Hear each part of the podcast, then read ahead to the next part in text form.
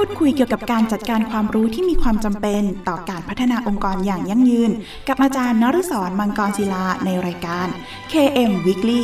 ทุกวันอาทิตย์เวลา 14 นาฬิกาถึง 14 นาฬิกา 30 นาทีทางสถานีวิทยุมหาวิทยาลัยเทคโนโลยีราชมงคลพระนคร FM 90.75 MHz สวัสดีครับ ยินดีต้อนรับเข้าสู่รายการ KM Weekly ดำเนินรายการโดยกระผมอาจารย์นฤศรมังกรศิลา กับรายการที่จะมาร่วมพูดคุยเกี่ยวกับการจัดการความรู้ ที่มีความจำเป็นต่อการพัฒนาองค์กรอย่างยั่งยืน พูดคุยกันเป็นประจำทุกวันอาทิตย์ เวลา 14นาฬิกาถึง 14นาฬิกา30นาทีทางสถานีวิทยุมหาวิทยาลัยเทคโนโลยี ราชมงคลพระนคร RMUTP Radio FM 90.75คลื่นสั่งสมปัญญาพัฒนาสังคมครับ คุณผู้ฟังสามารถรับฟังรายการของเราแบบสดๆ ผ่านทาง FM 90.75 ได้แล้วนะครับ โดยคุณผู้ฟังสามารถรับฟังรายการของเราแบบออนไลน์ทั่วโลกนะครับ ผ่านทางเว็บไซต์ radio.rmutp.ac.th โดยสามารถรับฟังได้ทั้งทางคอมพิวเตอร์นะครับ PC แล้วก็สมาร์ทโฟนได้แล้ววันนี้ครับ นอกจากนี้นะครับ คุณผู้ฟังยังสามารถฝากคำถาม หรือข้อสงสัยต่างๆนะครับผ่านทางกระดานสนทนา ในเว็บไซต์ของทางสถานีที่ radio.rmutp.ac.th นะครับหรือว่าจะโทรศัพท์เข้ามาก็ได้ครับ ที่หมายเลขโทรศัพท์ 02 665 3891 หรือทางโทรสารนะครับที่หมายเลข 02 282 5550 รวมทั้งอีเมลของทางสถานีครับที่ radio at imutp.ac.th หรือถ้าไม่สะดวกช่องทางใดเลยนะครับ ท่านสามารถเขียนเป็นจดหมาย หรือไปรษณียบัตรเพื่อติชมรายการได้นะครับ โดยเขียนถึงรายการ KM Weekly สถานีวิทยุมหาวิทยาลัยเทคโนโลยีราชมงคลพระนคร เลขที่ 399 ถนนสามเสนเขตดุสิตกรุงเทพ 10300 และเมื่อทางรายการได้รับข้อคำถามต่างๆ เหล่านั้นแล้ว จะดำเนินการหาคำตอบมาให้คุณผู้ฟังทันทีครับ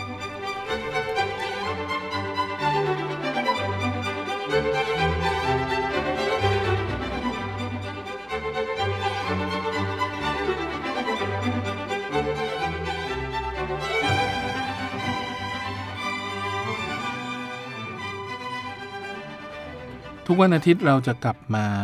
อัปเดตประเด็นที่สำคัญนะครับ เกี่ยวกับการจัดการความรู้นะครับ โดยที่ในสัปดาห์นี้เราจะมาอัปเดตกันในเรื่องของ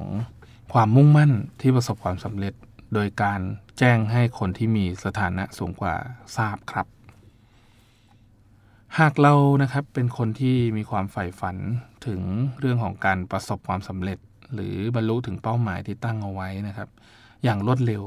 นะครับ สิ่งที่เป็นเคล็ดลับหนึ่งนะครับของนักจิตวิทยานะครับเพิ่งค้นพบนะครับ ได้เห็นว่าถ้าเรานะครับควรที่จะเปิดเผย สิ่งที่ตัวเองคิดฝันเอาไว้ในจิตใจเนี่ยก็ถือว่าเป็นสิ่งที่เราสามารถเปิดเผยได้ แต่เราจะต้องเปิดเผยกับคนที่มีสถานะสูงกว่า หรือคนที่ประสบความสำเร็จมากกว่าตนเองครับ โดยในมุมมองนี้นะครับ ในในส่วนของผู้จัดรายการเนี่ยผมคิดว่าในส่วนในเชิงจิตวิทยาเนี่ยเป็นสิ่งที่สำคัญ เพราะเนื่องจากว่าเราได้บอกถึง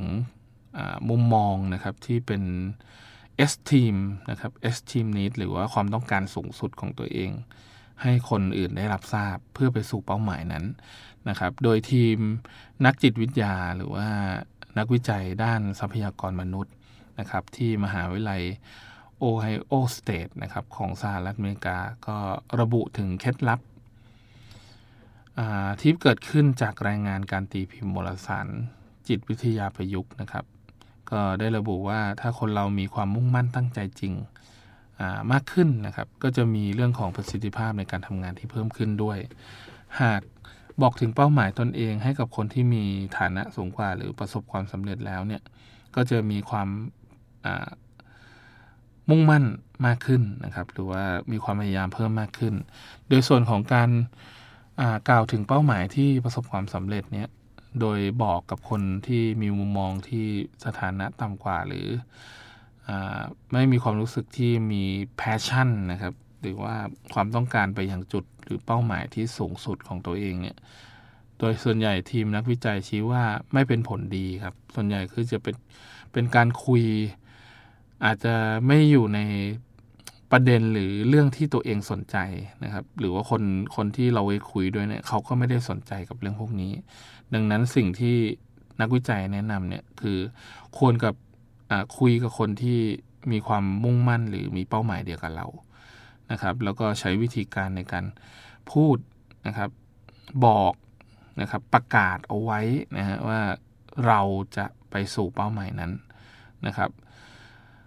โดยงานวิจัยล่าสุดนี้นะครับได้แนะนำสวนทางกับผลการศึกษานะครับ ที่เคยเผยแพร่ไว้ในปี 2009 นะครับ ซึ่งบอกว่าคนเราครับไม่เคยเปิดเผยเป้าหมายที่ตั้งไว้ในใจออกไปให้ใครรู้ แต่ผลของการทดลองที่ทีมวิจัยของมหาวิทยาลัย Ohio State เนี่ยนะครับ ก็ เขาได้ชี้หลายครั้งว่าคนเราได้ประโยชน์มากกว่านะครับ หากจะบอกถึงเป้าหมายสำหรับกลุ่มคนที่สมควรได้รับฟังนะครับ ก็คือจะมีการสำรวจพฤติกรรมของผู้ใหญ่วัยทำงานจำนวนหนึ่งครับ ซึ่งพบว่าคนเหล่านี้มักจะบอกเล่าถึงเป้าหมายของตนเอง ให้ผู้อื่นฟังอยู่เสมอ แต่จะมีเพียงกลุ่มหนึ่งที่เปิดเผยเรื่อง นี้นะครับต่อผู้ที่มีสถานะสูงกว่าเท่านั้นนะครับ ที่จะมีความพยายามมุ่งมั่นเพื่อเป้าหมายที่เกิดขึ้นนะครับตามแพชชั่นของตัวเองอย่างจริงจังนะครับ นอกจากนี้ยังมีการทดลองให้นักศึกษาระดับปริญญาตรีนะครับ 170 คนทำงานที่ได้รับมอบหมายจากอคอมพิวเตอร์ให้ได้มากที่สุดภายในเวลาที่กำหนด ซึ่งหลังจากทำงานในรอบแรกสำเร็จนะครับ ผู้วิจัยก็จะบอกว่านักศึกษาตั้งเป้าหมายที่สูงขึ้นสำหรับการทำงานรอบต่อไป โดยให้เขียนเป้าหมายนั้นลงในกระดาษอย่างชัดเจนนะครับ ผู้วิจัยบอกว่านักศึกษาจะมีผู้ช่วยนักวิจัยคนหนึ่งนะครับ เข้ามาตรวจสอบผลงาน เพื่อดูว่าพวกเขาทำได้ตามที่ตั้งเป้าหมายเอาไว้หรือไม่นะครับ โดยที่นักศึกษาระดับปริญญาตรีบางกลุ่ม จะได้พบกับผู้ช่วยวิจัยนะครับที่สวมชุดสูทและแนะนำตัวว่าเป็นนักศึกษาระดับปริญญาเอก ซึ่งเชี่ยวชาญในหัวข้อการทดลองของวันนั้นนะครับ ส่วนนักศึกษาระดับปริญญาตรีกกลุ่มหนึ่งจะได้พบกับผู้ช่วยนักวิจัยที่ใส่ชุดลำลองตามสบาย และแนะนำตัวว่าเป็นนักศึกษาของวิทยาลัยประจำชุมชนนะครับ ที่มาทำงานพิเศษชั่วคราวเท่านั้น นอกจากนี้นะครับยังมีนักศึกษาระดับปริญญาตรีกลุ่มที่3นะครับที่เป็นกลุ่มควบคุมในการทดลอง ซึ่งพวกเขาก็ไม่ต้องเปิดเผยเป้าหมายที่ตั้งเอาไว้ให้กับผู้ใดเลยนะครับ ผลปรากฏว่านะครับนักศึกษากลุ่มที่เผยเป้าหมาย และผลงานให้กับผู้ช่วยวิจัยที่ดูเหมือนมีสถานะสูงกว่าเนี่ยสามารถทำคะแนนได้ดีกว่ากลุ่มอื่นนะครับ ทั้งยังประเมินตนเองว่ามีความมุ่งมั่นในการทำงานสูงกว่ากลุ่มอื่นอีกด้วย ในขณะที่นักศึกษากลุ่มที่เผยเป้าหมาย ต่อผู้ช่วยนักวิจัยที่ดูมีสถานะต่ำกว่านะครับ มีคะแนนจากผลงานที่ทำได้นะครับ แล้วก็ประเมินความมุ่งมั่นเนี่ยไม่แตกต่างจากกลุ่มที่ไม่เปิดเผยเป้าหมายให้ใครได้ทราบนะครับ แสดงให้เห็นได้ว่า เรื่องของการเปิดเผยกลุ่มเป้าหมาย นะครับ หรือว่าการเปิดเผยมุมมองชีวิตของตัวเองในการพัฒนากับคนที่มีสถานะเหนือกว่าเนี่ยจะทำให้มีความมุ่งมั่นเพิ่มมากขึ้นนะครับ แล้วก็เรื่องของอการสร้างแรงบันดาลใจนะครับ ในส่วนนี้ในเรื่องของการทำให้เกิดความมุ่งมั่นในการทำงานศาสตราจารย์ Howard Klein นะครับผู้นำทีมวิจัย ได้กล่าวสรุปว่าคนเรานะครับจะมีความพยายาม มุ่งมั่นไปสู่ความสำเร็จได้มากกว่านั้นนะหากเผยเป้าหมายที่ตั้งไว้กับคนที่ตนเองชื่นชมและยกย่องนะครับ เพราะเราจะใส่ใจอย่างแท้จริงกับสภาพหรือว่าภาพลักษณ์ของตัวเองนะครับ ที่เกิดขึ้นในสายตาของผู้ที่มีสถานะเหนือกว่านะฮะอันนี้ก็จะเป็นมุมมองที่เกิดขึ้นนะครับ ในปัจจุบัน แต่ในทางตรงกันข้ามนะครับก็คือเรื่องของการเผยเป้าหมายของตนเองกับคนที่เราเห็นว่าไม่สำคัญ และไม่ใส่ใจว่าเขาจะคิดอย่างไรทำให้เราขาดความมุ่งมั่น ปิดโอกาสที่จะประสบความสำเร็จได้นะครับ ส่วนอารมณ์ในเรื่องของอที่เกิดขึ้นจากเรื่องของการขาดความมุ่งมั่นเนี่ยมันจะ มามาต่อกันด้วยเรื่องของอภาวะโลกที่เกิดขึ้นมาใหม่นะครับ ตอนนี้เกิดขึ้นค่อนข้างเยอะนะครับ เรื่องของ burn out disease disease นะครับ ก็คือจะเป็นเรื่องของ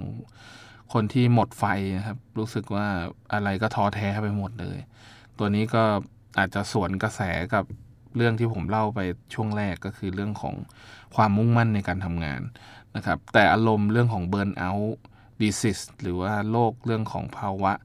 หมดไฟเนี่ยมันเกิดขึ้นได้กับทุกคนนะครับ อย่างเช่น คุณมีความรู้สึกเหนื่อยหน่ายอ่อนล้าอยู่ตลอดเวลา รู้สึกไม่ค่อยไว้วางใจใครนะครับ ปริมาณงานที่รับผิดชอบมากเกินไปหรือเปล่านะครับ อันนี้ก็เป็นความรู้สึกที่เกิดขึ้นนะครับ เผาจิตใจตัวเอง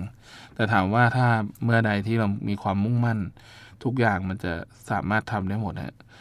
ครับ องค์การอนามัยโลกนะครับ หรือว่า WHO นะครับได้ยอมรับนะครับว่าภาวะหมดไฟหรือว่าปรากฏการณ์ที่เกิดขึ้นจากการทำงานเนี่ยให้คำอธิบายเป็นอาการที่ผิดปกติที่เกิดจากความเครียดเรื้อรังจากการทำงานนะครับ ซึ่งไม่ได้รับการแก้ไขนะครับ เสมือนหนึ่งว่าเป็นอารมณ์ที่มันยังค้างอยู่ มีความรู้สึกว่ามันไม่ประสบความสำเร็จสักทีอะไรประมาณอย่างนี้นะครับ ทำให้ภาวะหมดไฟเนี่ยจะทำให้เกิดมีความรู้สึก หมดเรี่ยวแรง มองโลกในแง่ร้าย หรือไม่ไว้วางใจใครนะครับ มีผลงานที่แย่ลง อย่างไรก็ตามไม่ใช่เรื่องที่ง่ายนะครับสำหรับคนที่รู้ว่าตัวเองเผชิญกับโลกนี้นะครับ โดยที่ดรราเชลมอริสนะครับ คือว่าแพทย์เวชปฏิบัติทั่วไปนะครับ ได้พบว่าคนไข้โดยส่วนใหญ่ที่เจ็บป่วยเรื่องของความเครียดการทำงานเนี่ยจำนวนมาก อยู่ในช่วงประมาณ 15 ปีผ่านมาเนี่ยคิดว่ามันค่อนข้างยากที่จะบอกเรื่องของสัญญาณของภาวะโรคหมดไฟนะครับ เพราะว่าคนใกล้ชิดของคุณผู้จัดการของคุณก็น่าจะช่วยได้ดีกว่าในมุมมองที่มาหาหมอนะครับ ผู้จัดการจะเป็นคนทราบดีหรือว่าคนที่เป็นหัวหน้างงานจะรู้ดีนะครับว่าสภาวะของลูกน้องแต่ละคนเป็นยังไง นะฮะโดยส่วนใหญ่หมอตอนนี้ก็เริ่มปฏิเสธนะบางที่นะบางที่ปฏิเสธนะครับในเรื่องของการรักษาเรื่อง burn out disease นะครับหรือว่าเรื่องของภาวะหมดไฟเนี่ยนะครับ แล้วก็สิ่งที่เราจะแก้ปัญหาได้นะครับ ก็คือเรื่องของการบอกเล่าเป้าหมายนะครับสิ่งที่มันยังค้างคาใจเนี่ยให้กับคนอื่นได้ฟังอยู่นะครับแล้วก็เปลี่ยนตัวเองให้ให้จากเบิร์นเอาเนี่ย ให้เป็นกายเป็นความมุ่งมั่นนะครับ ที่เกิดขึ้นจากการทำงานแก้ไปทีละปัญหานะครับ บอกเพื่อนปัญหางานอะไรต่างๆ หรือถ้าเราคิดว่าเรามุ่งมั่นจริงๆนะครับไปคุยกับหัวหน้างานที่มีสถานะสูงกว่า เรามีความคิดแบบนี้นะครับ เราสามารถทำได้หรือไม่นะอันนี้ก็เป็นมุมมองที่ดรมอริสนะครับบอกนะครับ รู้สึกอ่อนไหวกับอะไร บางทีก็ร้องไห้โกรธโมโหตะโกนขึ้นมา ตึงเครียดนะครับ อันนี้บางคนถึงกับเป็นโรคที่เรียกว่าเป็นไบโพล่าดีบ้างไม่ดีบ้างนะอันนี้ค่อนข้างจะหนักละนะครับ อาการที่ที่เกิดขึ้น อันนี้ก็ถือว่าเป็นผลเสียต่อตัวเองแล้วก็เรื่องของการทำงานด้วยนะครับ โดยส่วนใหญ่นะครับก็จะมีเรื่องของการทำแบบประเมินนะฮะที่ที่เกิดขึ้นณปัจจุบันนี้มีแบบประเมินด้วยนะฮะ ว่าเข้าสู่ภาวะซึมเศร้าหรือภาวะหมดไฟนะครับ เราสามารถประเมินตัวเองได้เบื้องต้นนะฮะแล้วก็มีมุมมองทางด้านบวกทางด้านลบอย่างไร อันนี้ก็เป็นสิ่งที่เกิดขึ้นนะครับณปัจจุบันนี้นะครับ เดี๋ยวผมจะพูดในช่วงที่ 2 ต่อนะครับ เกี่ยวกับเรื่องอเกิดอะไรขึ้นกับตัวเองนะครับ ว่าเราจะรับมือกับตัวภาวะหมดไฟอย่างนั้นได้ยังไงนะครับ พักฟังเพลงเพราะๆจากทางรายการสักครู่ครับ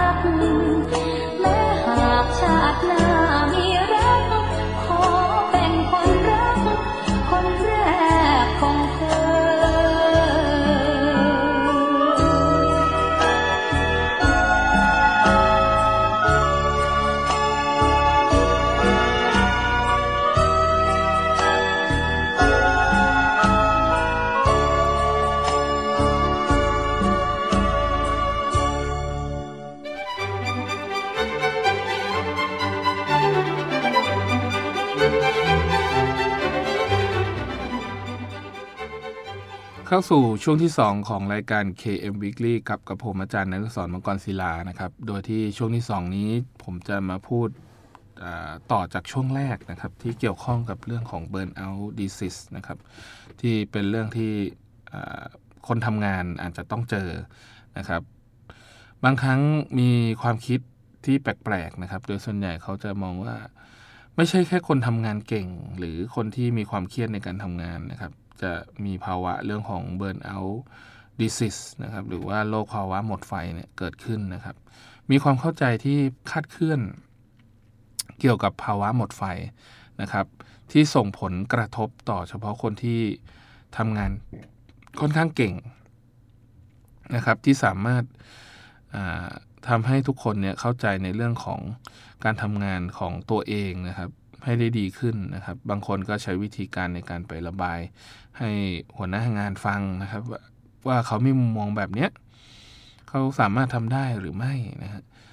บางที่จำกัดความคิดนะครับ ในเรื่องของความคิดสร้างสรรค์ จนทำให้เกิดแรงกดดันที่เกิดขึ้นนะครับ ไม่สามารถที่จะระบายกับใครได้ อันนี้ก็เกิดขึ้นนะฮะโดยที่ดรมอริสนะครับ ก็มองว่าคนที่หมดไฟก็ เมื่อคุณเกลียดงานของคุณนะครับ นั่นก็ไม่ใช่ความจริงว่าส่วนตัวฉันได้เห็นกับเรื่องของการไปทำอาชีพอื่น ๆนะครับ ต่างก็มีความเครียดเหมือนกันนะครับ ไม่ว่าเป็นครูอาจารย์แพทย์ทนาย นักธุรกิจ นักบัญชี นิติกรสรุปคือทุกงานมีความเครียดหมดครับ คนที่ประสบความสำเร็จหรือคนที่นิยมความสมบูรณ์แบบเนี่ยอาจจะมีอาการรุนแรงกว่าครับ คือ มองเรื่องของความประสบความสำเร็จเป็นหลัก แต่ไม่ได้มองเรื่องอะไรความสุขนะครับ ความสุขกับความประสบความสำเร็จเนี่ย มันต้องแยกกันให้ออกนะคนละเรื่องนะบางคนบอกว่าต้องประสบความสำเร็จก่อน แล้วถึงจะมีความสุขไม่ใช่นะฮะคนละเรื่องครับ สุขได้ทุกที่ทุกเวลาครับ เราจะมีความสุขได้นะครับ ประสบความสำเร็จก็ส่วนประสบความสำเร็จไม่เกี่ยวกัน ส่วนในคนที่อยู่ในกลุ่ม นิยมความสมบูรณ์แบบ ทุกอย่างจะต้องเลิศเลอ perfect นะครับ กลุ่มนี้จะมีอาการที่เรียกว่า burnout disease ค่อนข้างเยอะมากนะครับ ภาวะในเรื่องส่งผลการทำงาน อะไรนิดอะไรหน่อยกระทบใจนี่คือกลายเป็นศัตรูของของตัวเองหรือว่าของเพื่อนร่วมงานได้เลยนะครับ อย่างเช่นคนที่ดูแลนะครับ เด็กๆ หรือผู้สูงอายุนะครับ บางคนอาจจะเป็นผู้พิการนะครับ หรือกลุ่มที่ได้รับ อันดับในเรื่องของการดูแลนะครับที่ไม่ค่อยดีเท่าไหร่นะครับ อาจจะเผชิญภาวะหมดไฟอย่างรุนแรงนะครับ คนไข้เหล่านี้ก็จะรู้สึกเหนื่อยล้า หมดเรี่ยวแรง อาจเผชิญกับภาวะเหนื่อยหน่าย ต่อการเห็นใจผู้อื่น คือไม่ไม่มีใครมาเห็นใจเขาเขาก็จะไม่เห็นใจกับใครอะไรเงี้ยฮะอันนี้ก็จะเป็นลักษณะ burnout disease อีกลักษณะหนึ่งนะครับ ส่วนภาวะหมดไฟ ที่มักมองเห็นว่าเป็นสิ่งที่น่าละอายนะครับ ดรวอลเกอร์นะครับได้กล่าวว่าเหมือนจะมีการตีตราบาปไว้บางอย่าง ในการยอมรับว่าจะมีภาวะหมดไฟนะครับ คนจำนวนมากก็คิดว่าถ้าลุกขึ้นมากลับมาไม่ได้เนี่ยคงจะมีอะไรผิดพลาดเกิดขึ้นกับฉันอีกแน่นอนนะครับ ไม่มีกระจิตกระใจที่จะทำความรู้สึกว่าอ่อนแรงอ่อนเพลียอยู่ตลอดเวลา พอทำไปก็รู้สึกว่าเดี๋ยวมันต้องผิดแน่ๆนะครับ อันนี้คืออารมณ์แบบประมาณว่าหมดไฟเรื่องหน้าละอายหน้าเบื่อนะครับ สิ่งสำคัญนะครับที่ดรทางด้านจิตวิทยาอีกท่านหนึ่งคือ ดรลาเชลมอริสนะครับ ก็ให้เวลากับเรื่องของการช่วยเหลือสวัสดิการพนักงานเนี่ยเพิ่มมากขึ้นดีกว่าครับทำให้เขามีความรู้สึกที่ดีนะครับ อย่างมุมมองของผู้จัดรายการอย่างตัวกับผมเนี่ย ก็ มีบางธุรกิจนะครับ ให้พนักงานพัก หรือลาจากการปฏิบัติงานในออฟฟิศเนี่ยหกเดือนนะฮะหกเดือนนี่คือครึ่งปีแล้วนะฮะคือออกไปแบบหาแรงบันดาลใจได้ทุกที่นะฮะไม่ต้องมาเซ็นชื่อเงินเดือนได้เหมือนเดิมนะครับ ลาไป 6 เดือนไปสร้างแรงบันดาลใจ แต่สิ่งที่สำคัญที่จะต้องได้กลับมาคือนวัตกรรมนะครับหนึ่งชิ้น ที่จะต้องได้นะครับ เพื่อให้ให้เกิดแรงบันดาลใจในการทำงานอยู่ตลอดเวลา อันนี้คือสิ่งที่ผมผมเคยเจอหรือเลยเคยดูในสารคดีหรือวารสารนะครับ แต่ดรราเชลนะครับก็บอกว่าเรื่องของความเสี่ยงในเรื่องของเบิร์นเอาเนี่ยถ้าสวัสดิการเรื่องของความกดดันในการทำงานเนี่ยมีมากนะครับ สิ่งนี้มันไม่เกิดนะครับ มันจะต้องมีเรื่องของการผ่อนคลายบ้าง นะครับ มีเรื่องกิจกรรมอะไรต่างๆนะครับ ถ้าเป็นวัฒนธรรมญี่ปุ่น เครียดมากขนาดไหนเขาเรียกว่า work hard play hard นะครับ เครียดถึงขนาดแบบตายคาโต๊ะนะฮะหรืออะไรก็แล้วแต่ที่เกิดขึ้นในญี่ปุ่น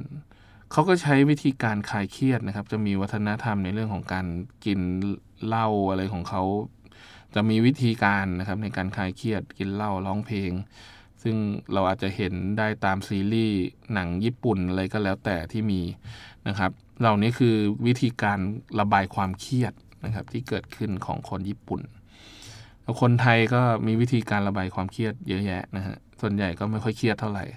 นะฮะติดเรื่องของโซเชียลมีเดียเนี่ยคือคลายเครียดได้สบายสบายๆคนไทยจะไม่ค่อยเกิดเบิร์นเอาท์ดิสิตมากเท่าไหร่นะครับ นอกจากว่าอยู่ในกลุ่มของพวกที่ มุ่งเรื่องของความสำเร็จ แล้วก็มุ่งเรื่องของเป้าหมายสูงสุดของตัวเองนะครับเราจนไม่ได้มองว่าคนอื่นเป็นยังไงนะครับ อันนี้คือสิ่งที่ด็อกเตอรโมลิสบอกว่าเรื่องสำคัญในการให้เวลาในการทำกิจกรรมครับ อย่างเช่นอะไรออกกำลังกาย การติดต่อกับผู้อื่นครับ พูดคุย บางบางทีบางคนนี่อยู่กับเกมทั้งวันทั้งคืนนะฮะอยู่กับเรื่องของการทำงาน ทั้งวันทั้งคืน ไม่ได้คิดอะไรอย่างอื่นเลยเนี่ย อันนี้เสี่ยงมากนะครับ เรื่องของการเข้าไปอยู่ในวังวนในการทำงาน หรือว่าคนที่บ้างาน ถ้าพูดกันง่าย ๆ คือคนบ้างานเลิกทำสิ่งต่างๆนะครับ เราเคยรู้สึกสนุกเมื่อได้ทำเคยถูกดูดลงไปในวังวนความยุ่งยุ่งเหยิง ถ้ากลับไปในพื้นที่นั้นอีกมีความรู้สึกว่ามันไม่สามารถที่จะอยู่ต่อหรือทำได้เนี่ย อันนี้แสดงว่าอยู่ในภาวะ burn out effect นะครับหรือว่า burn out disease แน่นอนนะครับ เราจะต้องอเข้ามามีกิจกรรมในเรื่องของการสันทนาการพิเศษ พื้นที่แห่งพลัง สร้างพลังความรู้สึกที่ดีนะครับ มองโลกเป็นแง่บวกเพิ่มมากขึ้นนะครับไอคนที่มาว่าเก่าให้ไลฟ์การทำงานเราเนี่ยไม่ต้องไปสนใจครับ สิ่งสำคัญที่เราจะต้องทำมุ่งมั่นคือ เราทำในสิ่งที่เรามุ่งมั่นตั้งใจนะครับ ไม่ต้องไปสนสิ่งที่เกิดขึ้นหรือกระทบใจทำหน้าที่ของตัวเองให้ดีที่สุด นั่นคือสิ่งที่ดี แล้วก็ทำต่อไปในอนาคตนะครับ เพราะว่าตัวเรานะครับหาเลี้ยงตัวเองทำงานด้วยตัวเอง สิ่งที่เป็นกระทบใจอะไรต่างๆ มันก็เป็นแค่สิ่งแวดล้อมรอบตัว ไม่จำเป็นที่จะต้องไปคิดอะไรมากมายนะครับ เพราะว่าวัฒนธรรมการทำงานที่เป็นพิษเนี่ย ส่งผลกระทบต่อการคิดนะครับ ระบบของตัวเอง อย่าไปโทษตัวเองนะครับทำยังไงก็ได้ให้ตัวเองมีความสุขในการทำงานให้มากที่สุดนะครับ อย่างที่ในส่วนของการจัดการความรู้เนี่ยเรื่องของ Happy Page ก็เป็นเรื่องที่สำคัญนะครับ ไม่มีเรื่องของความกดดันใด ๆ นะครับ เข้ามาเกี่ยวข้องมีแต่ความสุขในการทำงานนะครับ มีพื้นที่สันทนาการอะไรต่างๆนะครับ ระหว่างการทำงานให้นะครับอย่างที่ผมเคยยกตัวอย่างของบริษัท Google นะครับที่มีพื้นที่สันทนาการ มีให้เล่นอะไรต่างๆนะครับ เกมหรืออะไรก็แล้วแต่ที่สามารถผ่อนคลายระหว่างการทำงานได้ แล้วหลังจากนั้นก็จะมีเรื่องของการมาพูดคุยกันทำงาน เพื่อให้เกิดแรงบันดาลใจ เพื่อนำไปสู่การพัฒนานวัตกรรมต่อไปในอนาคตครับ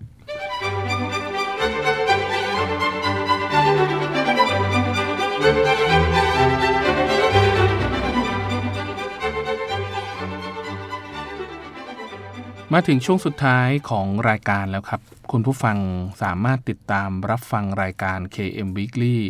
ได้เป็นประจำทุกวันอาทิตย์เวลา 14นาฬิกาถึง 14นาฬิกา30 นาที และถ้าหากมีข้อสงสัยต่างๆนะครับ รวมถึงอยากติชมแนะนำรายการ คุณผู้ฟังสามารถโทรศัพท์เข้ามาที่หมายเลขโทรศัพท์ 02 665 3891 หรือทางโทรศัพท์หมายเลขครับ 02 282 5550 รวมทั้งอีเมล radio at rmutp ac th หรือทางจดหมายหรือไปรษณียบัตรนะครับ โดยเขียนถึงรายการ KM Weekly สถานีวิทยุมหาวิทยาลัยเทคโนโลยีราชมงคล พระนคร เลขที่ 399 ถนนสามเสนเขตดุสิตกรุงเทพ 10300 และกลับมาติดตามรับฟังรายการ KM Weekly ได้ใหม่นะครับ ทุกวันอาทิตย์เวลา 14นาฬิกาถึง 14นาฬิกา30 นาที วันนี้ขอบคุณสำหรับการติดตามนะครับ ต้องขอลาคุณผู้ฟังไปก่อนนะครับ พบกันใหม่ในตอนต่อไปวันนี้สวัสดีครับร่วมพูดคุยเกี่ยวกับการจัดการความรู้ที่มีความจำเป็นต่อการพัฒนาองค์กรอย่างยั่งยืน กับอาจารย์นฤศรมังกรศิลาในรายการ KM Weekly ทุกวันอาทิตย์เวลา 14 นาฬิกาถึง 14 นาฬิกา 30 นาที ทางสถานีวิทยุมหาวิทยาลัยเทคโนโลยีราชมงคลพระนคร FM 90.75 MHz